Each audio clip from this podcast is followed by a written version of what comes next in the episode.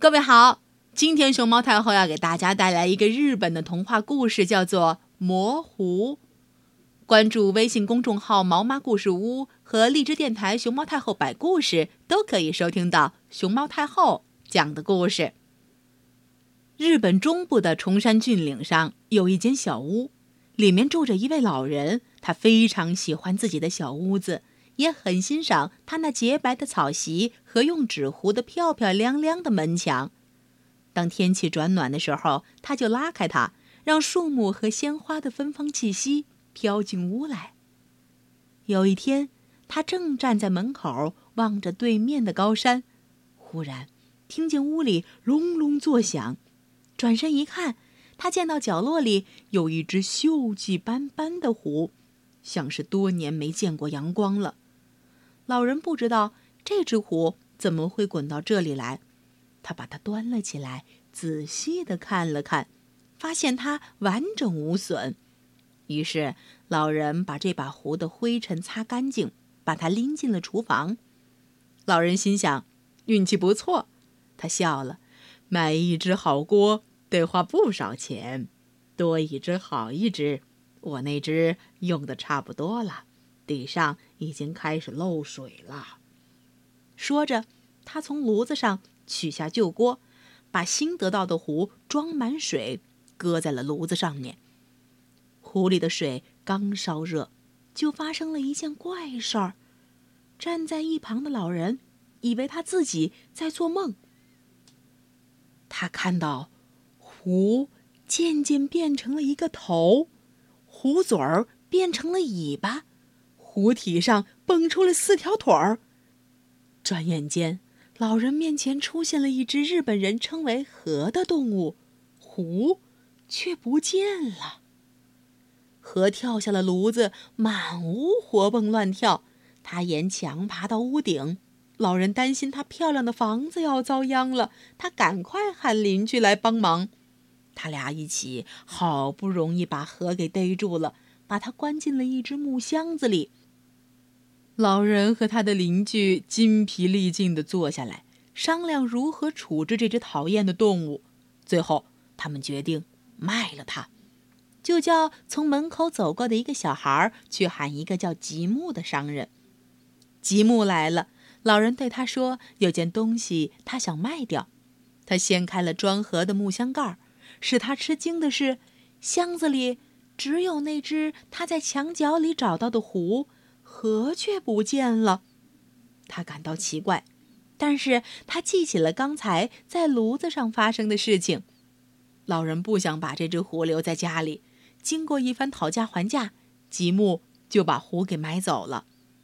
没走多远，吉木感到壶越来越沉，他好不容易把这壶给背回家了以后，感觉实在太累了，就把它搁在房间的角落里。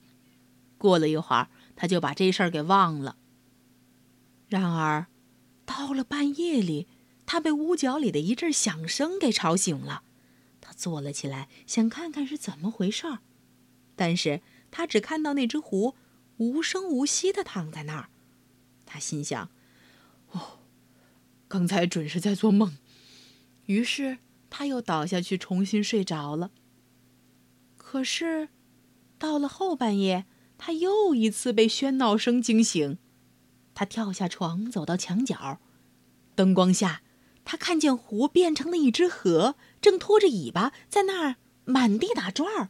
等到转厌了，就到阳台上兴高采烈地翻起跟斗来。商人不知道拿他怎么办才好，心里直发愁。一直到天快亮的时候，他才又模模糊糊地合了眼。但是他睁眼一看，河。又不见了，墙角里只有昨晚上他放在那儿的那只旧壶。吉木收拾好屋子，赶快把这事儿告诉了邻居。邻居一言不发的听他说完。使吉木出乎意料的是，邻居并不感到惊奇。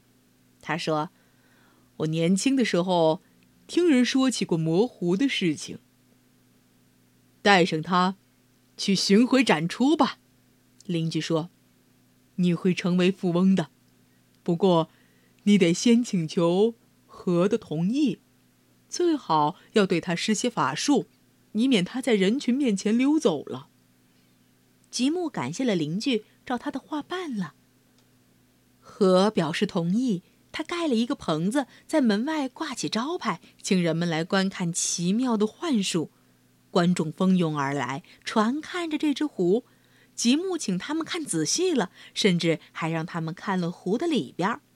然后他拿了回来，把它搁在平台上，命令它变成河。咻，湖把手就变成了头，壶嘴变成了尾巴，两旁长出了四条腿儿。跳舞吧，吉木说。于是河就踏起舞步来。这边跳了，又往那边跳，围观的人们情不自禁的也开始手舞足蹈起来。舞姿非常优美的河，先是领头跳了扇舞，然后一刻不停的过渡到影子舞，接着又跳起了扇舞，似乎要永远不断的跳下去。要不是吉木宣布河跳够了，该关门了，他也许真的要永远不停的跳下去呢。日复一日，棚子里总是挤得水泄不通。邻居的预言实现了，吉木成了一个富翁。可是他并不感到幸福。他是个老实人，总觉得他应该和卖给他壶的人分享他的财富。一天早晨，他往壶里放了一百个金元，带着他回到了卖壶的老人家里。他把事情的前前后后告诉了老人，又说：“我没有权利再留着它，把它还给你吧。里边有一百个金元，是我付给你的租金。”老人十分感激地说：“哦，像您这样的老实人，可真不多见呐。”就这样，胡给他俩都带来了好运气。他们都生活的很好，也受到大家的尊敬，一直到了高龄，他们才离开了人世。小朋友，你还记得在故事里那把从湖变成河的小动物，都给大家表演了什么舞吗？扇舞、影子舞都是怎么跳的？你们见过吗？如果有机会的话。你们也请爸爸妈妈带你们去参观一下这几种舞都是怎么跳的吧。